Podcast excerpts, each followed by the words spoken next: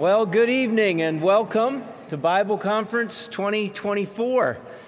We are thrilled to be kicking off this week of Bible Conference. As I was walking in tonight, I was smelling the air and wasn't sure if I was smelling beta dogs or Johnson burgers or a combination of the two. But there are lots of exciting things and lots of great food that will be around all week long. But we are gathering for Bible Conference in light of our theme. We're being called to lift up our eyes and look on the fields to cultivate a heart for the harvest. Be in prayer for our speakers as they will preach throughout the week.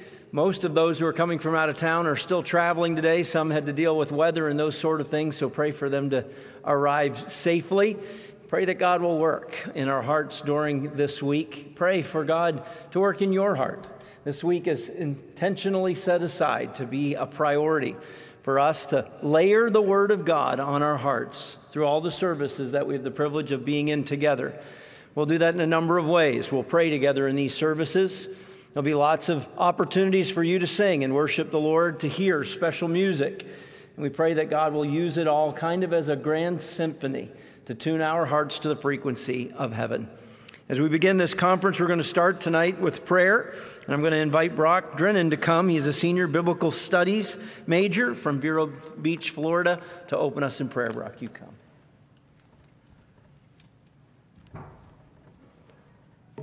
Let's pray. Dear gracious Heavenly Father, Lord, we come before you tonight uh, just burdened uh, for lost souls. And I pray, Lord, uh, that you will use this week to impact each and every one of our lives, to be burden for those that don't know you. I pray that this week will be used to revitalize our lives and revive us, Lord.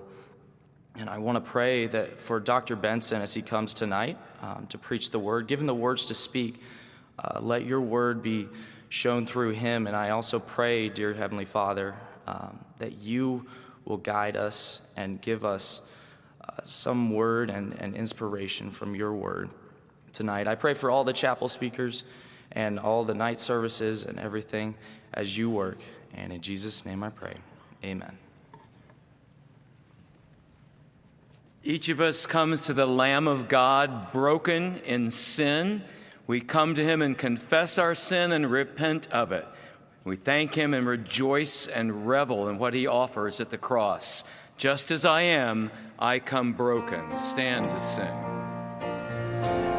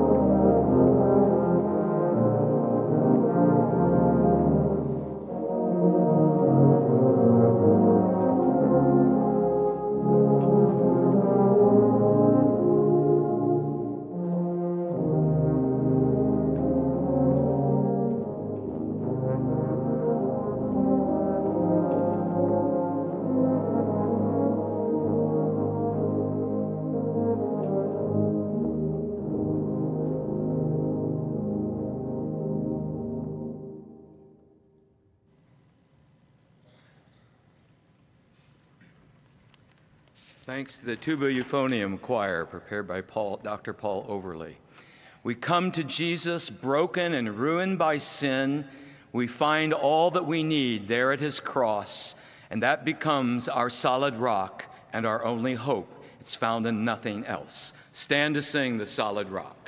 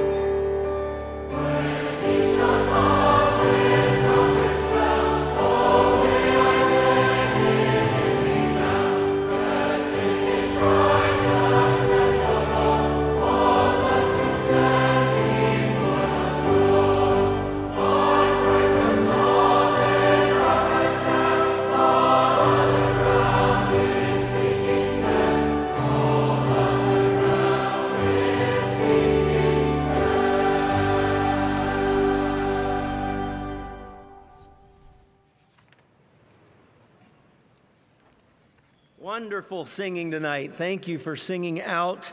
I hope as you affirm the truth that we're singing, that God roots it deeply in your hearts. I believe that we, this week, as we contemplate needing to share the gospel, need to revel in the gospel if we're going to share the gospel the way we should. We'll talk about that some tonight. We're going to uh, talk a little bit about our offering. Uh, our students will remember that we had the privilege of having Reba Bowman with us, the executive director of Dare for More Ministries.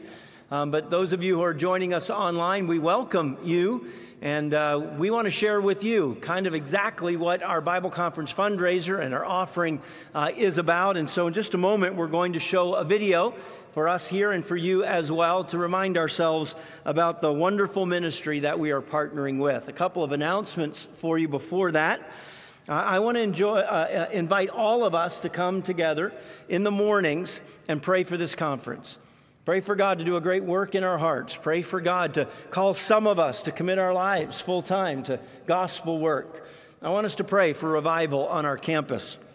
And so every morning at 9:15, uh, starting in Grace Levinson Chapel, we'll have a prayer meeting.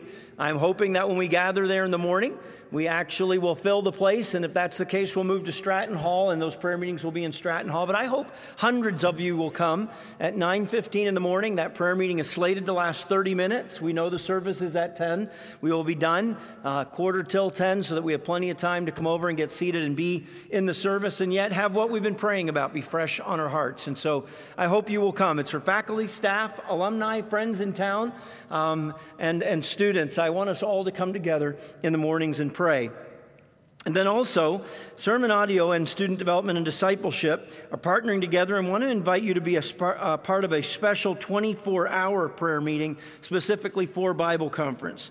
The prayer time will be held live Thursday at 7 p.m., and it'll run until Friday at 7 p.m. on the second floor of the Mack building in the Sermon Audio Vault Conference Room. We encourage you to attend the prayer meeting in person if you can. But if you can't, you're welcome to come and join via a Zoom call. Uh, for students, your GL, AGL, RA, resident mentor, or resident supervisor will be gl- glad to give you more information on this.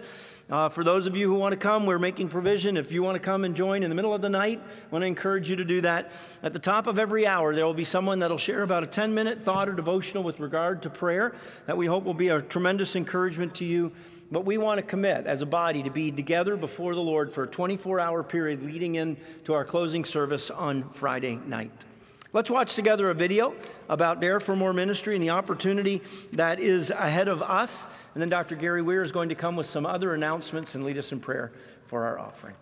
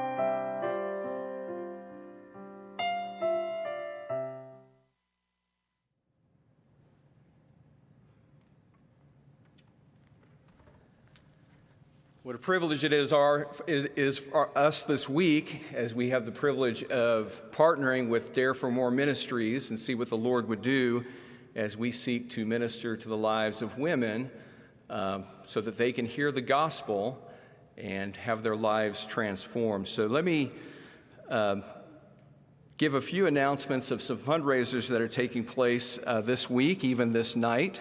Uh, first of all, Smith Residence Hall welcomes you to the second annual running of Smith Mini Golf. Starting after the evening service until, until 10:45 p.m., arrive at Alumni 110 to commence your journey through this historic course. Options will be available to play three, six, or 12 holes, with the price being $3, $5, and $7, respectively.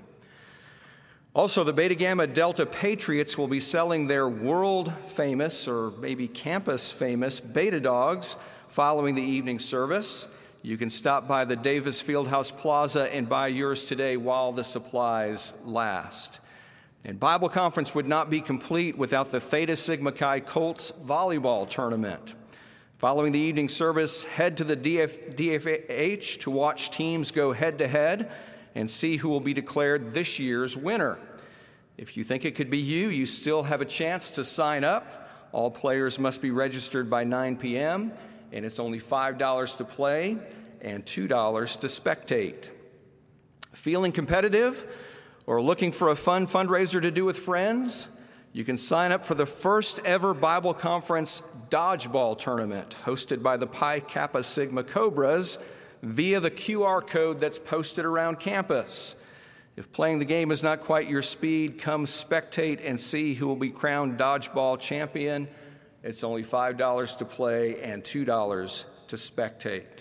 Well, again, we are very thankful for all these fundraisers and for what the Lord has already done toward our goal of raising $150,000 for two specially equipped vehicles uh, that will be very important for the ministry for Dare for More. So, just an update of where we are. Uh, $25,000, as Dr. Benson has already announced, has been donated through our Demerit Fund to get things started. And Public Safety's Lost and Found sale has raised $518. Uh, MEETS, which is our student organization of minorities empowered to educate and serve, has raised $250. And the Student Leadership Council's Lost and Found sale has raised $300.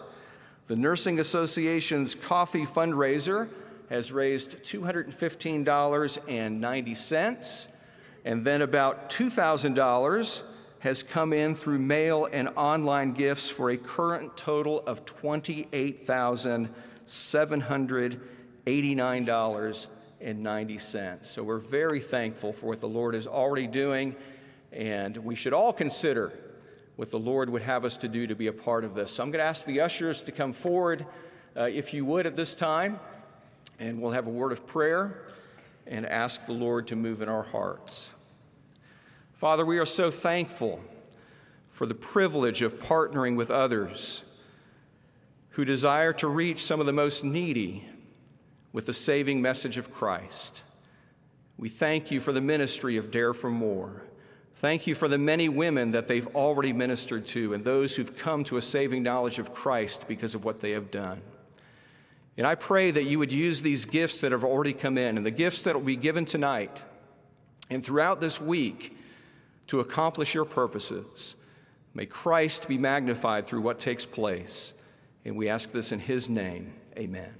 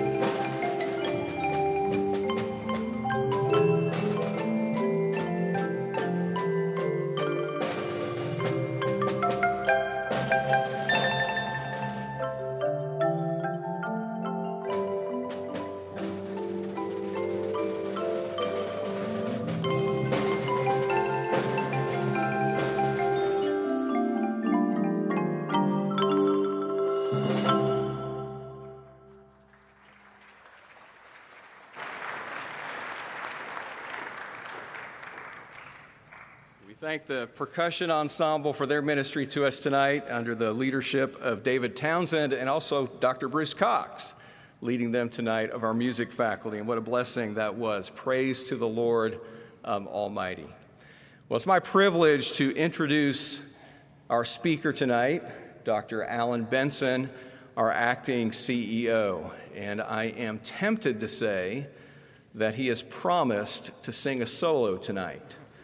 But that may turn into a duet or a trio or maybe even a quartet. I, I don't know for sure. But, uh, but he is going to preach. And he's going to preach God's word. And we're going to trust the Lord as he uses his word and the Spirit teaches us.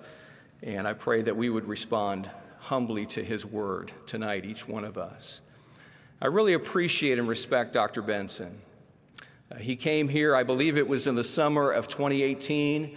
Uh, he had served in pastoral ministry at four different churches that I'm aware of, three of which as senior pastor, and I know the Lord used him in each of those, uh, each of those locations, each, each of those places. Uh, he holds three seminary degrees, including a doctor of ministry from right here at, at BJU um, Seminary. We've all had the privilege of seeing his public leadership and benefiting from his public leadership uh, in chapel and in other, other venues around campus as he has led even our faculty and staff uh, during our faculty staff meetings. Uh, I, along with others, have had the privilege of seeing him lead behind closed doors in more private settings. And I can tell you that he is faithful to God's word, uh, seeking to do his will, whether it's in these public venues or in the more private venues as well. And God has raised him up to serve in a very special role uh, this year here at BJU, and we're very thankful for him. And we're looking forward to what he will do as he preaches tonight to get our Bible conference off to the start that the Lord would have uh, for us tonight. Before he comes, uh, Leah Najimi will come and minister to our hearts through music.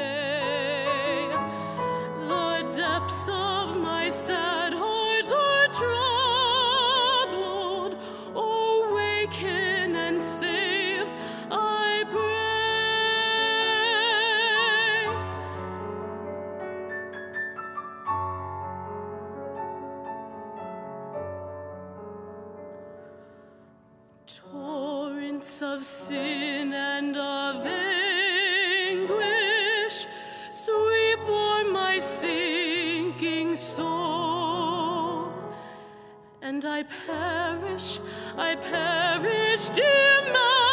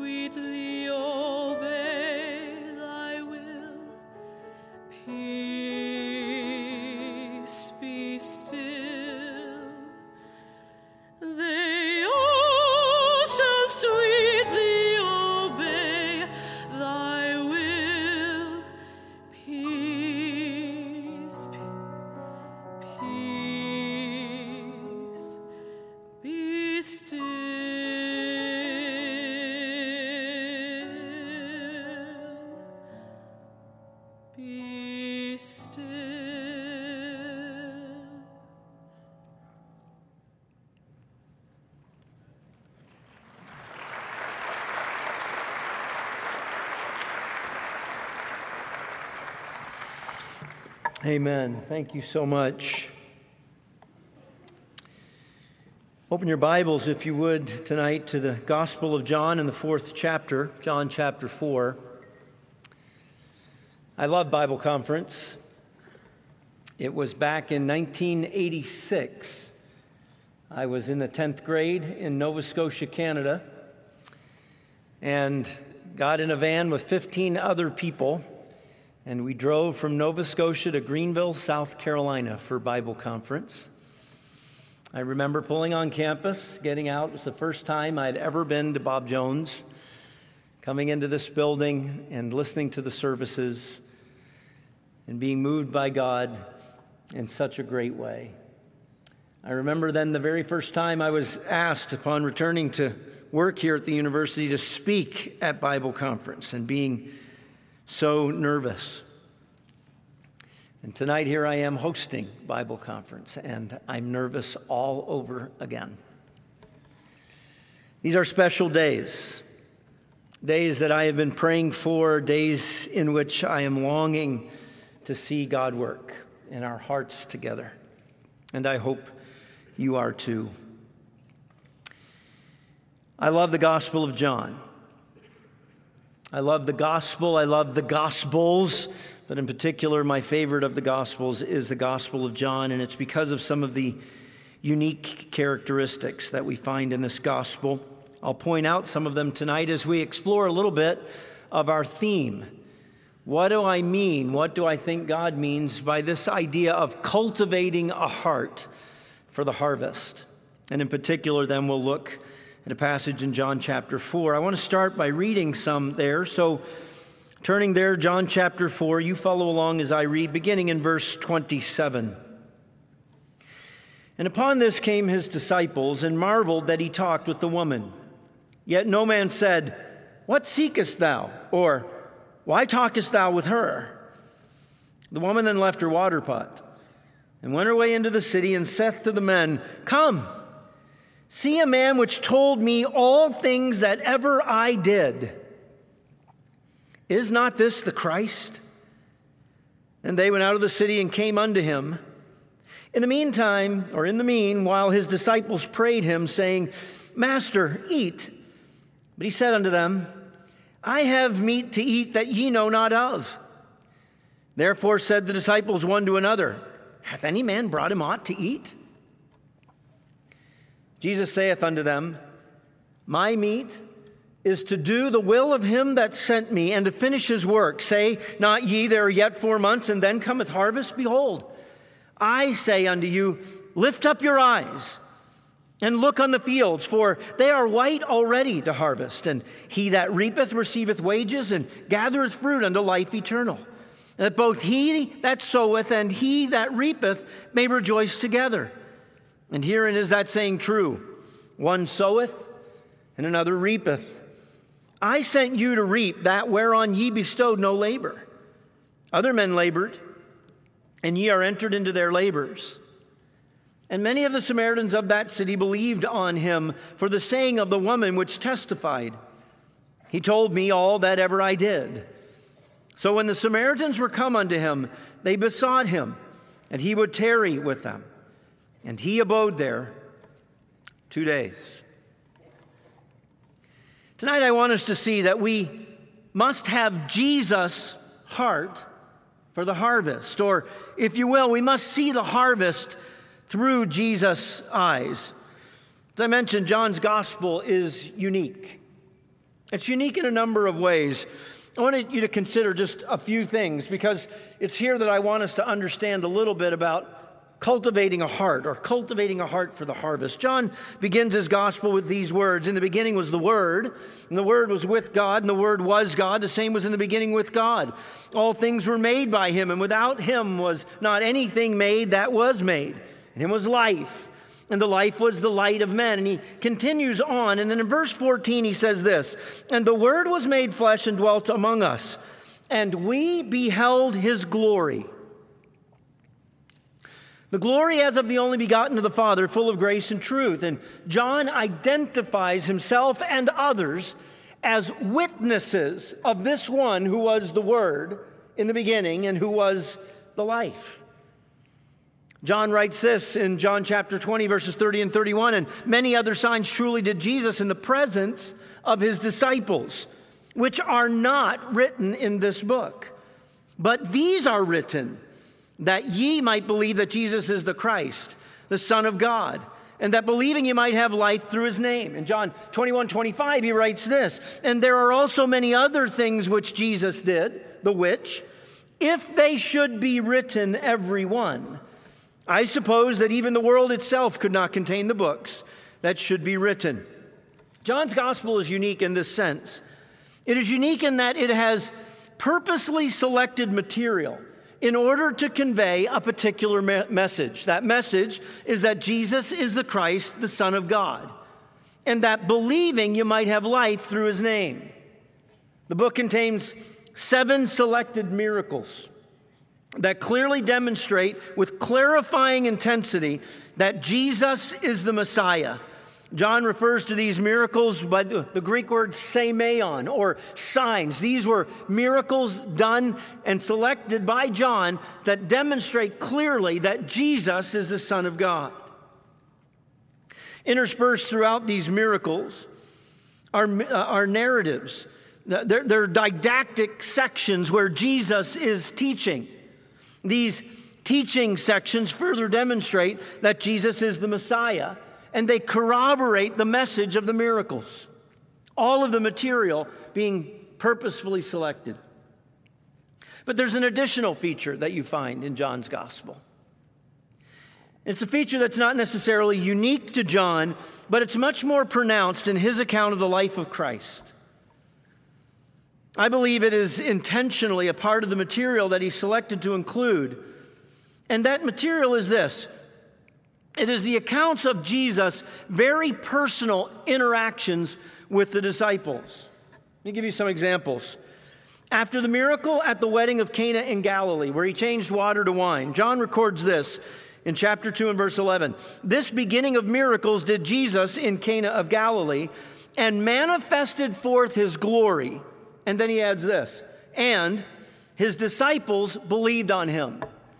John is the only writer that includes that last little line where he references the disciples.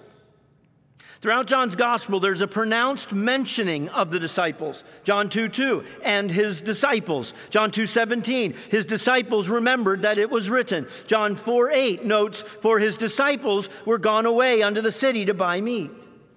John more emphatically records the details of private conversations that the disciples had among themselves. John 4:33 says this, therefore said the disciples one to another, hath any man brought him aught to eat? John chapter 6 records for us the account of the miracle of the feeding of the 5,000. And it gives us another unique insight into this private dynamic between Jesus and his disciples. John chapter 6 and verse 1 says this After these things, Jesus went over the Sea of Galilee, which is the Sea of Tiberias. And a great multitude followed him because they saw his miracles, which he did on them that were diseased. And Jesus went up into the mountain, and there he sat with his disciples. And the Passover, a feast of the Jews, was nigh. When Jesus lifted up his eyes and saw a great company come unto him, he saith unto Philip, When shall we buy bread that these may eat? Verse 6 says this And this he said to prove him, for he himself knew what he would do. John is the only gospel writer that includes that. You may not have been aware. And it wasn't the disciples that came to Jesus and said, Are you going to send these people home? We don't have anything to feed them. Before they ever gathered, Jesus said to Philip, Hey, I want you to be thinking about something. I want you to be thinking about how we're going to feed these people. And he did it, John tells us, to test them. Throughout John's gospel, we see this dynamic of interaction between Jesus and his disciples in private settings and in heightened ways. And so we come to our passage in John 4. The way that John tells this story about the woman at the well is really intriguing. In fact, you could almost read it in such a way that it may be that the heart of this story isn't about the woman at all. Now, her coming to faith in Christ obviously is. But there's something else going on. You see, he deals with this woman in two parts at the beginning of, and the end of this text. And in the middle, between those two parts, he gives us the words of Jesus to his disciples. There is this unique and intentional interplay provided for us between Jesus and his followers. And I believe that this is a clear and intentional point of emphasis in John's writing. John is going to show us what is happening in the hearts and minds of the disciples and what Jesus is doing to instruct them and to shape their thinking. I believe that John is recording for us in this passage and throughout his entire gospel the work of Christ in cultivating the heart of his disciples. So, what does it mean to cultivate? Well, it's an agrarian word, it's a farm term. In fact, its root meaning is this to prepare and use land for crops and gardening. It has become a relational or a social word it means to try to acquire or to develop something or someone, a skill, a sentiment, or a person. It's grown to mean to try to win the friendship or favor of someone. I'm trying to cultivate the relationship. And then, most apropos, it's come to mean this to improve or to develop someone or something to improve, to make better, to refine, to elevate, to polish, to educate, to train, to enlighten, to enrich, to civilize, or to bring about to culture. To cultivate. I believe that there is a work that the Spirit of God does in the heart of His disciples. As Christ is building this relationship with them, that actually prepares them for their ministry after He leaves. I believe that there's a work that the Spirit of God does in the heart then of every true believer that moves them toward a passion for evangelism. And I believe that this is a work of cultivating the heart.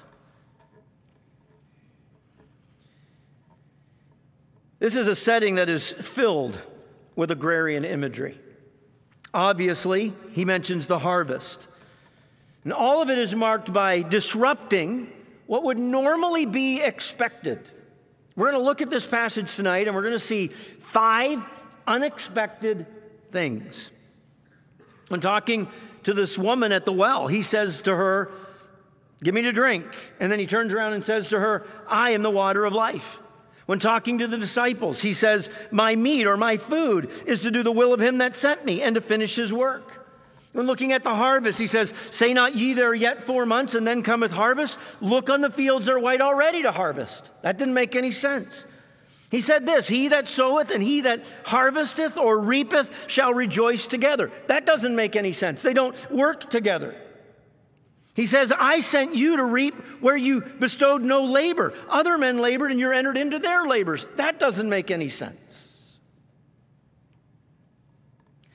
As we look at John chapter 4, I want us to see a series of five unexpected things. And in doing so, I want us to see that there are rationalizations that we make, or if you will, excuses that we give for why we won't or can't engage in evangelism that I believe this passage speaks to and undoes those excuses. So let's look at the passage together. First of all, the first unexpected thing comes in the context. The first unexpected thing is an unexpected field.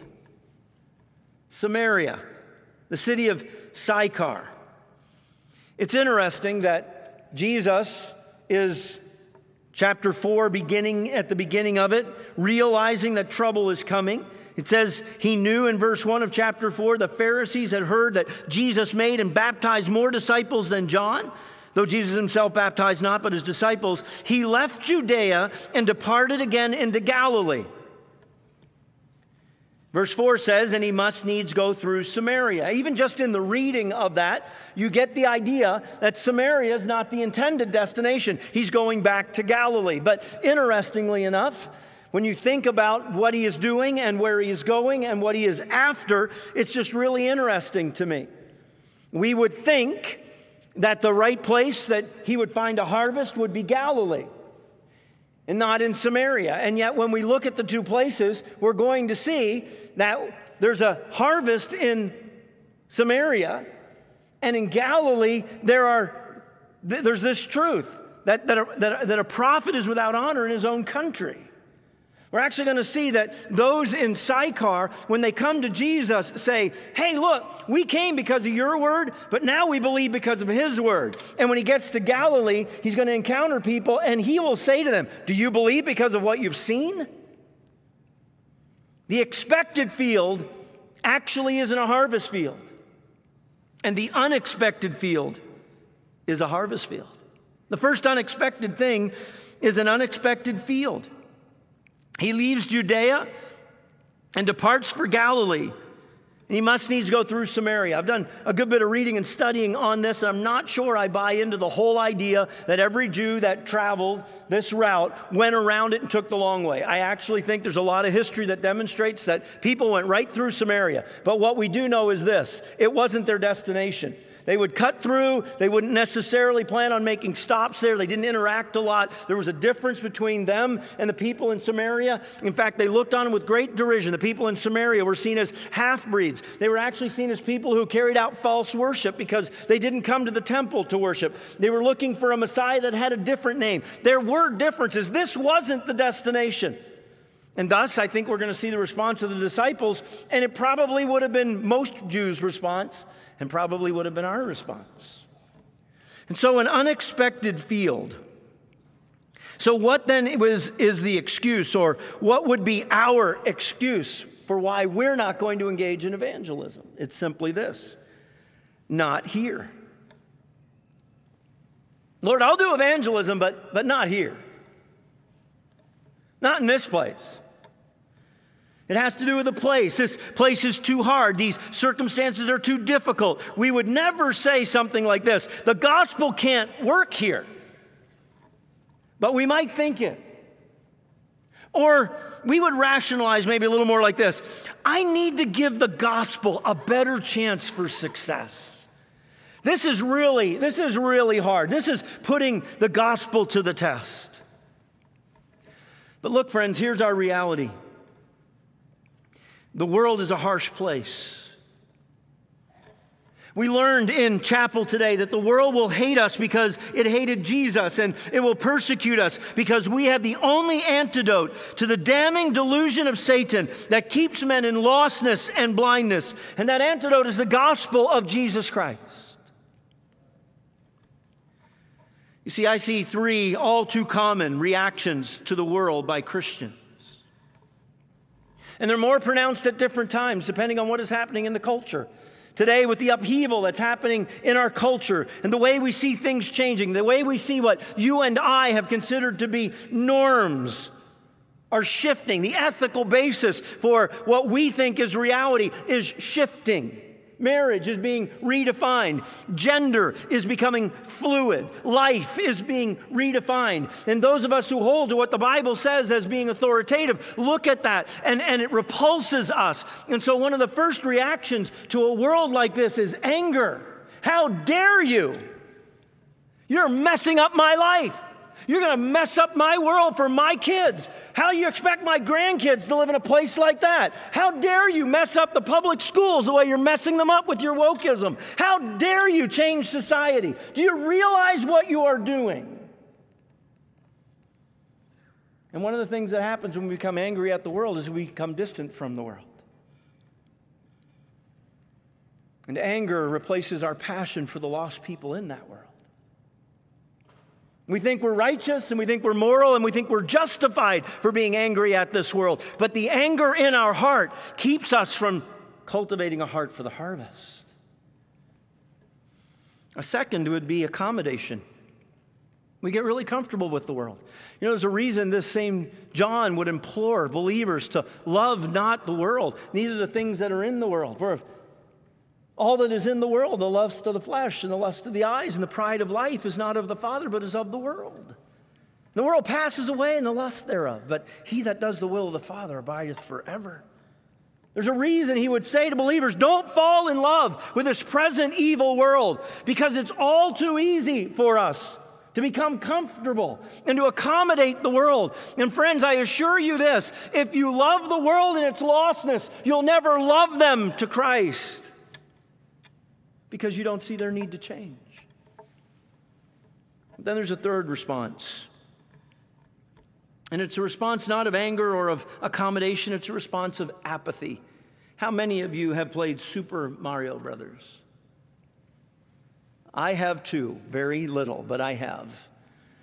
So you would be able to relate to this. I was playing with my children, and there's a part of the game where they really needed me to be alive, apparently. And so we're going through a phase of the game, and I've got my children yelling at me, Dad, bubble, bubble, bubble. I'm like, what am I supposed to froth at the mouth? Or like, what does that even mean? So then they showed me how to bubble. And I realized I could play all night long and bubble. well, for those of you who aren't Super Mario Bros. aficionados, Bubble is a feature where you can go into a bubble and nothing can kill you. You just kind of bubble around. It's really not any fun, but it keeps you alive. You know what, friends? All too often, we as believers live in a world that is without Christ. And we move into our Christian moral bubble.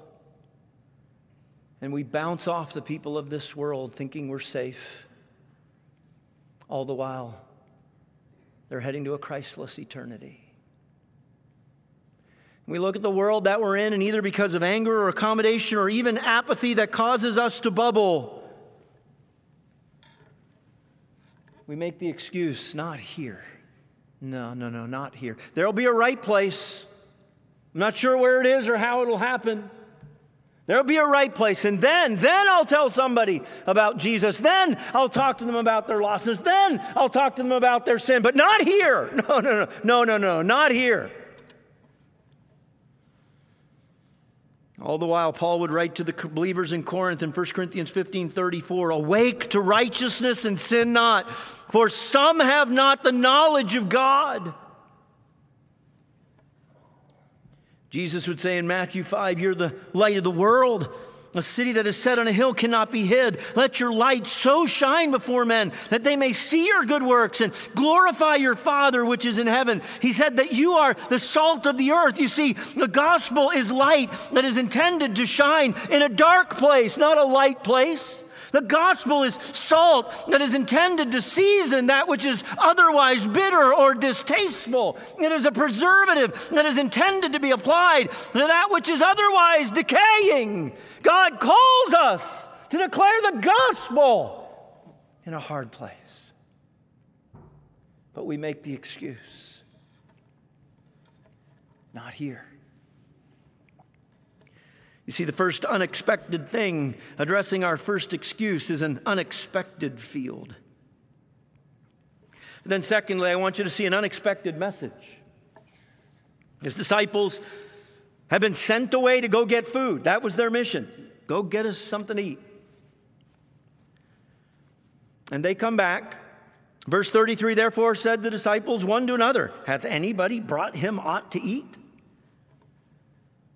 Jesus saith unto them, My meat is to do the will of him that sent me and to finish his work. You see, the unexpected message to them was this I have meat to eat that you know not of. It's unexpected. John often moves the narrative of his gospel along through misunderstanding in particular, the misunderstanding of his disciples. Things happen, or Jesus says something, and they're like scratching their heads, like, did, did I miss something? And we see that this is a process that Jesus is going to use to develop them or to cultivate their hearts for ministry. And that's what's happening here. Obviously, Jesus sent them away to get food. And when they return and offer it to him, he says, I don't need your food. I have food that you don't know about. So they naturally think that someone has given them something to eat. But Jesus is sharing with them an unexpected message. There is something more important than the temporal. Jesus in Matthew 4 4 and Luke 4 4 directly quotes Deuteronomy 8 3 when he is tempted by Satan to change stones into bread in order to satisfy his own hunger. And I believe that he here makes reference to the same truth in giving instruction to his disciples. Deuteronomy 8 3 says this, and he humbled thee and suffered thee to hunger and fed thee with manna, which thou knew, knewest not. Neither did thy fathers know, that he might make thee know that man doth not live by bread alone, but by every word that proceedeth out of the mouth of the Lord doth man live. You see, this is a teaching moment. This is a moment where Jesus is highlighting a difference between the way they are thinking and the way that he is thinking. So, the excuse that we would make would be this not this. First, not here. Now, not this. This is not our plan. We need to get our education. We need to establish our career. We have other priorities. So, not this because I have to do this. Simply for them, it was, What are you doing talking to her? And what are you talking about a harvest for? You sent us to get food, and we got to do food. But Jesus is focused on something else. See, Jesus came to do the Father's will. And he always, by priority, did the Father's will. All of Jesus' ministry was carried out in submission to the will of his Father, and that is what consumed him.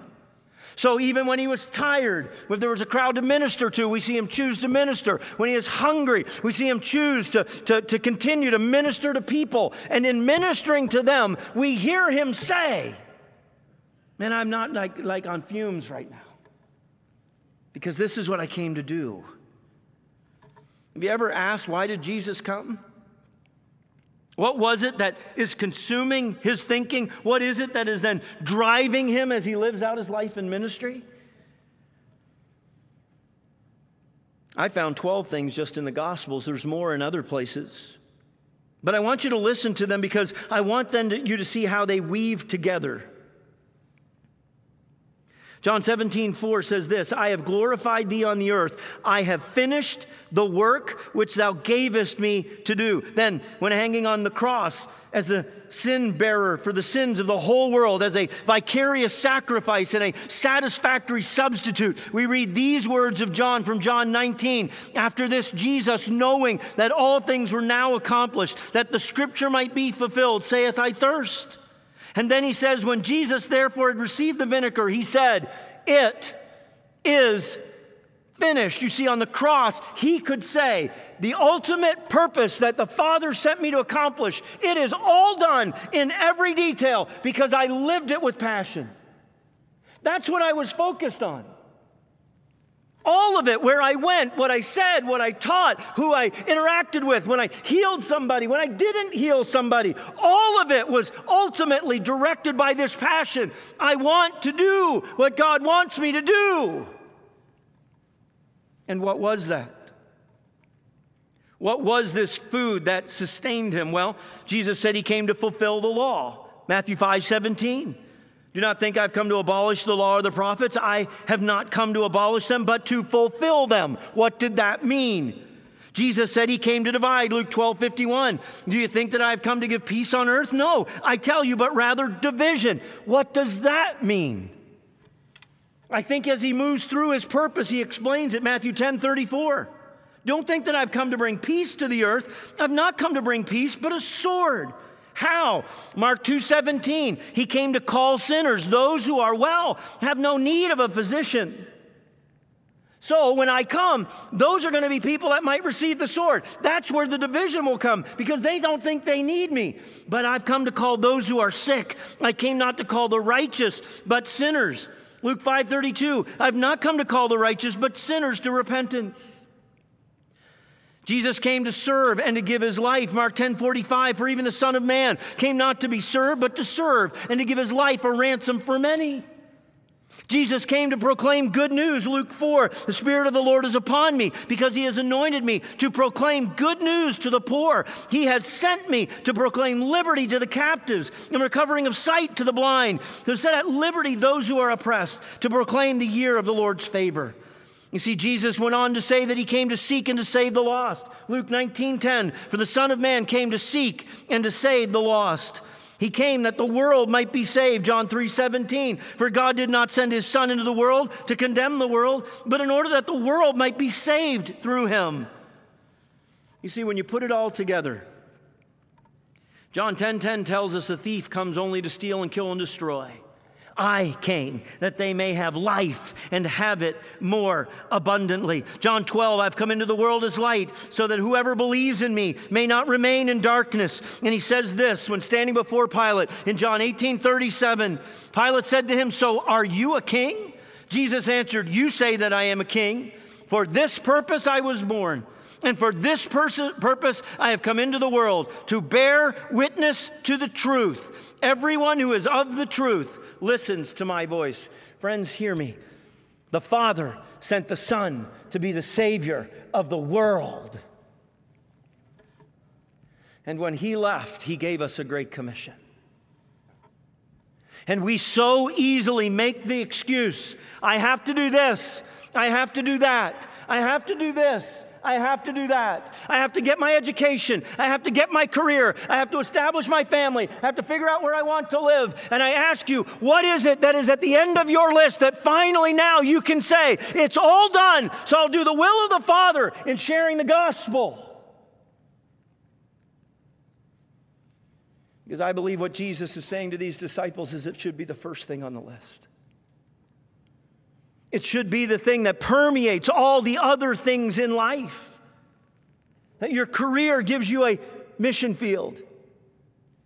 That your education prepares you for a mission field. That the gospel ought to be at the top of our mind. Thirdly, I want us to see an unexpected messenger. We won't go into the story, but this woman that they're wondering why he's even talking to her doesn't just get saved, she actually becomes the evangelist. They marveled that he talked with this woman. And then John records for us that the woman then left her water pot. Again, comparison.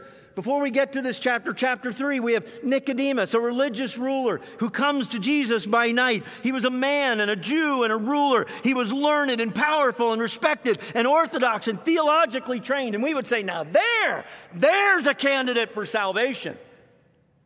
And then there's this woman She's a woman in their culture. She's a Samaritan. She's a moral outcast. She was unlearned. She was without influence. She's despised, and she's capable of only some form of a cheap folk religion.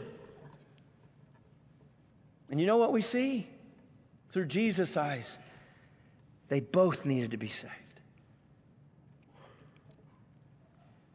But only this one of the two is the one that we know of that becomes an evangelist at this point. Jesus' disciples come back and they interrupt this conversation, it seems. They're there consumed with food, and we see this unexpected messenger because she leaves her water pot and off she goes into Sychar. She goes back to the city. And it's shocking, right? Why is she at the well in the middle of the day? To avoid people. So she comes because she needs water, so she comes to get this water.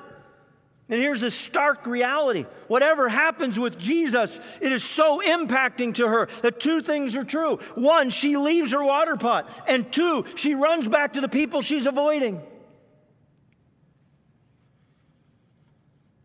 You see, our third excuse is this not me. I'm not good enough. I don't know enough. I'm too broken. I don't have the words to say. There are others who do it better. Somebody else has better language. Other people can relate. I, I, and we have all these reasons why it's not me. See, the disciples thought that this woman was an unlikely candidate for the gospel, and that is exactly what made her a likely candidate to be an evangelist. You look through this story, it's striking. What is striking the most is whatever happens when she comes to the realization of who Jesus is and why he came, there's now an eagerness to tell people about it.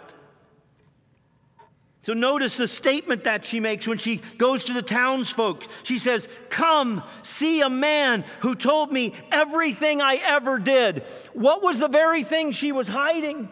She was hiding from people because they knew what she had done. They knew how immoral she had been, and she was an outcast from them. And now she comes and says, Here's a person that told me everything I ever did. Could be some hyperbole, because we didn't see that in the conversation with Jesus. But what she knows is this He knows all about me, He knows every piece of my life. And He loved me in spite of it. Then notice the question that she asks. She asks this interesting question to them, a probing question Could this be the Christ? And through her words, somehow the people are so impacted and impressed by the change in her, by the candor that's come to her life, by the, the statement of reality that she mentions about this one, that they're drawn to him. The one they've cast out, the one that lives in the shadows and avoids them, is now the very one that they're listening to and intrigued by. You see, God intends to use people who are gripped by His grace. People who realize what God has done in saving them. People who can't get over the unmerited love of God that He displayed in sending His own Son to die for their sin. Friends, I believe that we lose evangelistic fervor because we have lost the fervor of our own conversion.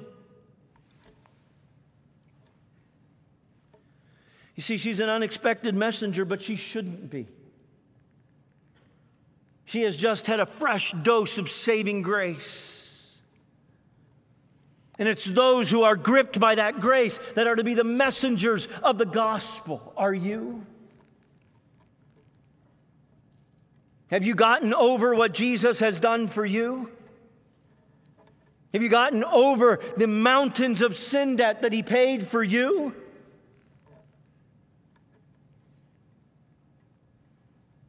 Fourthly, I want us to see there's an unexpected harvest time. Verse 35 says, Say not ye. So he's referencing their thinking. This is what you're thinking. This is what the norm would be. There are yet four months and then cometh harvest. But I say, Lift up your eyes and look on the fields, for they're white already to harvest. And I believe he really engages them. There's a number of explanations for what may be going on here in this passage of Scripture, everything from ancient myths to, to, to, modern proverbs. But no matter what it is, I believe that Jesus simply at this point is pointing out to them that by ordinary thinking, the way you would do the math, you would say there are four months between sowing and harvest. You're thinking in natural terms. You're thinking about the way things are. And the way you're thinking right now, where we are at, what we're going through, we're passing through Samaria, we're going to Galilee, what you are thinking in your mind is, this is not harvest time. And he says, I want you to look on the fields. There's an illustration here for you. You're right, you're looking out there, and in your thinking, in normal thinking, according to the normal laws of nature, it's not time for harvest. But I want you to know I'm telling you something different. And our excuse is this not now. Not now. We tell ourselves that the timing is not conducive. We put off the opportunity of now by telling ourselves that we'll do it later. Jesus in verse 36 uses this little phrase, even now. It could be read with verse 35, but I think in John's normal usage, it fits his argument better that it comes in verse 36. And so he's saying, even now the reaper draws his wages, or even now the one that is harvesting is harvesting. You're saying it's not for four months, but I'm telling you, it's happening right now. And I believe he's making reference to the fact that he knows this woman has gone into town and the people of Sychar are coming to him. The harvest is being harvested. The one who is reaping is working right now, and the wages are being harvested. And what he's saying to them is an answer to our excuse and to their excuse. When is the time? We look at the circumstances and we rationalize and we think through them and we try to explain it away and we say, well, it just wasn't right or it just wasn't this or it just wasn't that. And the reality is, we are avoiding sharing the gospel because we don't think the, the timing or the conversation is conducive. And the reality is, what Jesus is saying to them here as he talks about this timing and, and the, the sower and the reaper being glad together. He references this incredible truth that I think comes from Amos 19, where he talks about the plowman overtaking the reaper and the treader of grapes, him that sows the seed, and the mountain shall drop sweet wine, and all the hills shall melt. And I believe that he's given them a picture this is something different than the normal planting and harvesting schedule. This is something that God does, and it's outside of the normal, natural order. This is the work of God, and you get to be a part of it in unique and unusual ways that God Himself should get the glory for it. Just share the gospel. If there's someone who will listen, don't look for the circumstances to all align in some magical or mystical way. Lean in, press in to sharing with them as much as they will allow your faith in Christ, why Jesus came, what Jesus did. I believe what Jesus is doing here actually is leaning in.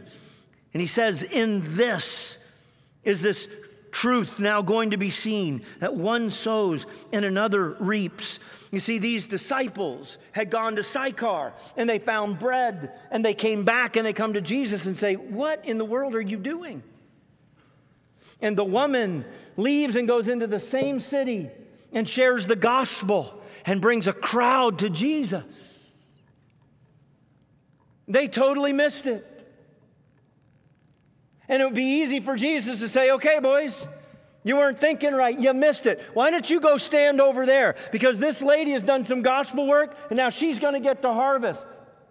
Maybe next time you'll figure this out and you'll get involved. And Jesus doesn't do that. He actually says to them, You're going to get to enjoy the harvest, even though you didn't labor, even though you didn't sow the seed. And there's this wonderful truth, friends, that we never know what God has done before we enter. It could be that we enter into a field and God has just called us to plow, or God has called us to sow seed. And somewhere at some time in some future day, someone else will come into that field and they'll get to harvest that growing seed. But the reality is, there are times that we step into a field thinking we're going to have to plow, and someone's already plowed, and somebody's already sown seed, and God has already watered, and there is a harvest ripe to be harvested, and God allows us to do that. Don't make the excuse. It says, This isn't the time, not now. And so, then, one last thing an unexpected harvest. Those who came from Sychar said, We believe not just because of your word, but because of his word. Verse 39 says, And many of the Samaritans of that city believed on him. They believed on him for the saying of the woman, and then they believe because of his word. Our excuse oftentimes is not them. Not them. God, that person, I don't know. Somebody may be able to get through to them, but, but not me. Not them. Look at them. Look how hardened they are. Look how wicked they are. Look how distant they are. Look how unkind they are. God, they're not my audience. They may be somebody's audience, but they're not my audience. And you see, that's exactly what the disciples would have been thinking.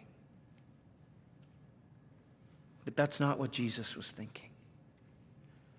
And a remarkable truth comes out of this passage. You realize John gives Jesus a title and he uses these Samaritans to give it to him. It's the only place that we find it. John is going to record it again in John 4 14. But the Samaritans confess that this man, Jesus, actually is the Savior of the world. They're the only ones to give him that title. You think they appreciated that he wasn't just a Jewish Messiah? That he didn't just come to save Jews? He came to save them. False worship, half breeds, unloved, uncared for by the Jewish people who called themselves God's people.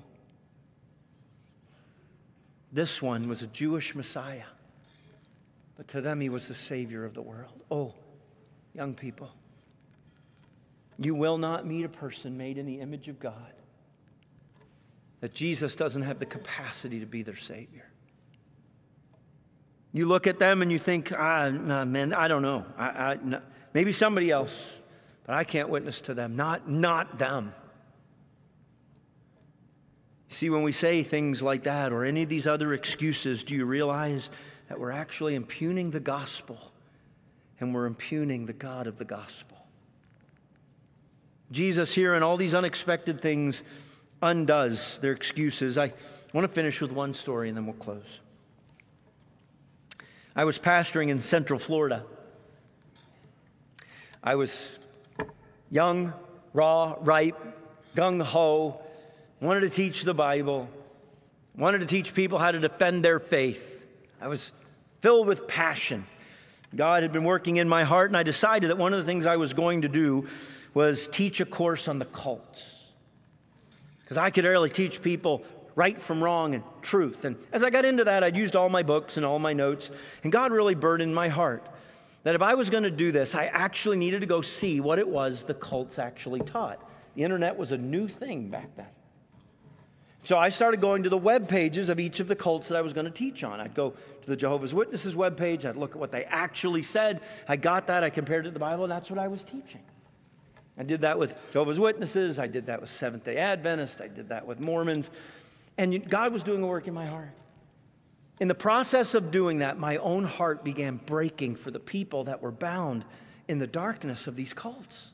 because it was so close to what the Bible said, and yet it was error and it was damning. And God had softened my heart for the very people that I came in to say, Look, church, I want to teach you how these people are so wrong. And God broke my heart that they were so lost. On a Sunday night, I got up to carry out our service the way I normally did, and we sang, and I got up to preach, and I looked back at the back of the church auditorium, and there were three young men in black pants and white shirts and black ties.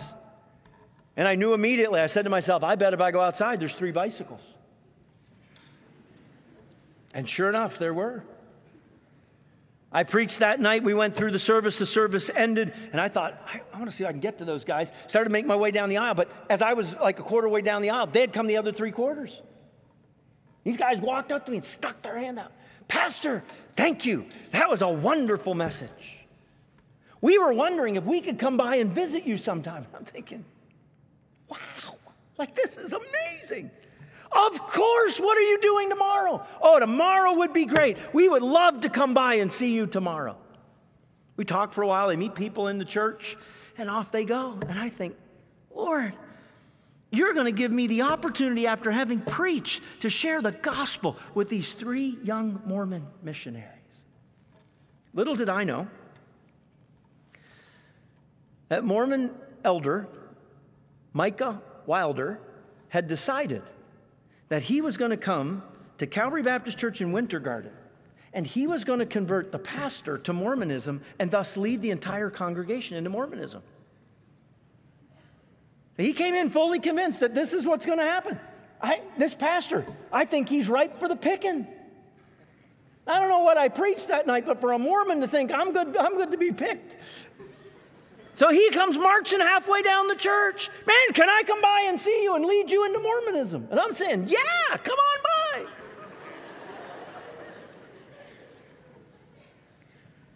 So the next day, Micah and two of his friends come by, and we begin to talk. And I've just been studying Mormonism. So I get out my Book of Mormon, set it on the desk. I begin talking to them about I let them talk. Walk me through the journey. I'm listening. And I'm answering. We have a great conversation. And I begin to give him truth from the Word of God, and Micah begins to wrestle with that. The next week, he comes to church. And he comes back again on Monday, and he brings two different people with him. We begin to talk again. After the third week, a lady in my church comes up and says, Hey, Pastor, do you know those guys that have been coming to church? I knew exactly who she was talking about. I was like, Yeah. She said, Well, they came to my house knocked on the door, and I came out and opened the door, and there they were. And they wanted to tell me about Mormonism, and I said, "Well, mm, I'm, you know, I, am a Christian." They said, "Oh, where do you go to church?" And I said, "Well, I go to Calvary Baptist Church in Winter Garden." They said, "Oh, we go there too." and she said, "Pastor, I think the, the fact that they're coming to church is something they're trying to use to influence people towards Mormonism." And my heart broke. So that week I met with them and I asked them about that. And then I said, Gentlemen, I need you to know something. You and I don't believe the same thing. According to what you believe, if I believe what I believe about Jesus, when I die, I'm not going to heaven. And according to what I believe, if you believe what you believe when you die, you're going to go to hell. We don't believe the same thing. And I can't put the gospel at jeopardy. So we're not going to be able to meet anymore. I'll never forget it. Micah Wilder began weeping. He was somewhere between sad and angry, and he said, You can't say that. I believe you believe the Bible. I believe that you really do love God. You can't say that. You can't say that we don't believe the same thing. And I said, Micah, we don't believe the same thing. In that conversation, I said to him, Micah, do you believe that this, the Book of Mormon, is based on this, the Bible? He said, Yes. I said, Have you ever read this to prove that this is based on this? He said, No. I said, Then I want to challenge you. I want you to put this, the Book of Mormon, away, and I want you to read this like a child, like it's the very first time you ever saw it. Well, Micah left my office angry, and he purposed that he was going to read the Bible and he was going to re- prove that Baptist pastor wrong and bring him into Mormonism. Over the course of the next six months, Micah read the Bible completely three times and he read the New Testament ten times. And reading the Bible all by himself, he came to faith in Jesus Christ.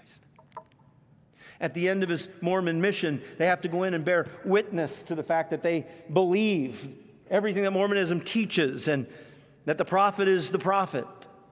And Micah knew what was going to happen, and he walked in that day for examination, and he said, I don't believe the Book of Mormon. I believe that Jesus Christ is the Savior of the world. And I've asked him to save me from my sins. He was called back to Utah, Salt Lake City.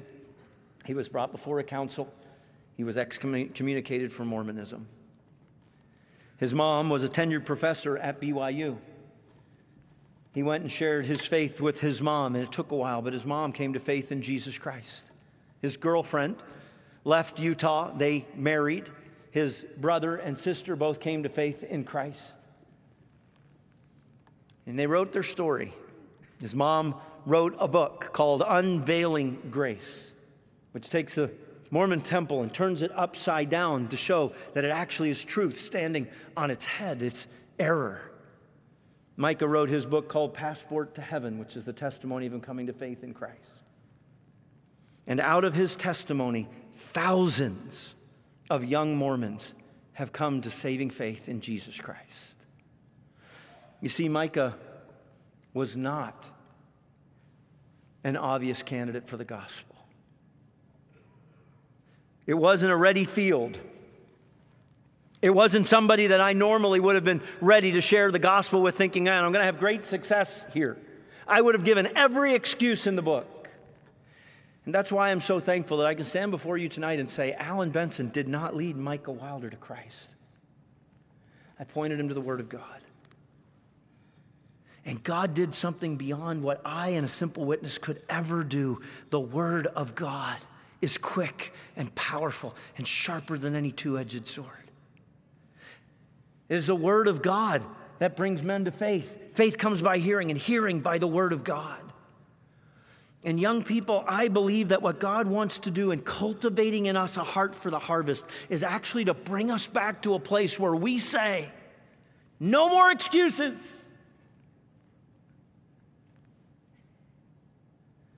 No more excuses. God, I want to share my faith in Christ with those that you are working in so that they might come to faith in Christ. God, I want to be a ready witness wherever I am, whatever I'm doing, to whoever is there. And I want you to give a harvest that maybe I never expected because, God, you deserve the glory. Jesus said to his disciples, Lift up your eyes and look on the fields. The cultivating of our heart is a call to lift above our circumstances and ask God to renew in us a passion for the gospel and for those who are lost. I'm praying that through the services this week in this theme, what God will do is cultivate every one of our hearts with gospel passion. Let's pray. Our heads are bowed and our eyes are closed. Maybe tonight simply you're sitting here and you would say, Whew, you hit every one of my excuses. But honestly, in my heart, I wish I were an evangelist. Those excuses are real things for me. There's real fears and there's real problems and there's real priorities and the world is hard. All of those things are true. But honestly, in my heart of hearts, I wish I were an evangelist. I wish I could overcome all of that and just tell people about my faith in Christ. Share with them the gospel. That's what I want. And tonight, God's spoken to my heart. With my head bowed and my heart bowed, I'm asking Him, God, cultivate my heart. Help me to overcome my fears. Help me to climb over my excuses. And help me to purpose to engage people with the gospel. If that's you tonight, would you slip up your hand and say, Yeah, that's me? God's spoken to my heart. And I want Him to so work in me. And I climb over my excuses and I'm ready to be a witness for Him. Father, thank you. Do this work in us.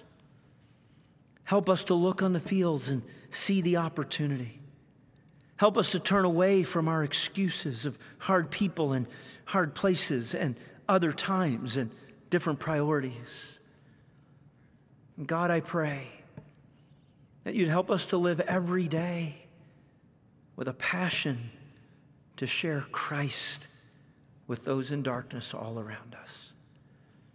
God, raise up from among us another generation of soul conscious believers who are ready and eager to point people to the cross. And God, would you bless us with a harvest of souls for your glory? We pray these things in Jesus' name. Amen. Good night. You're dismissed.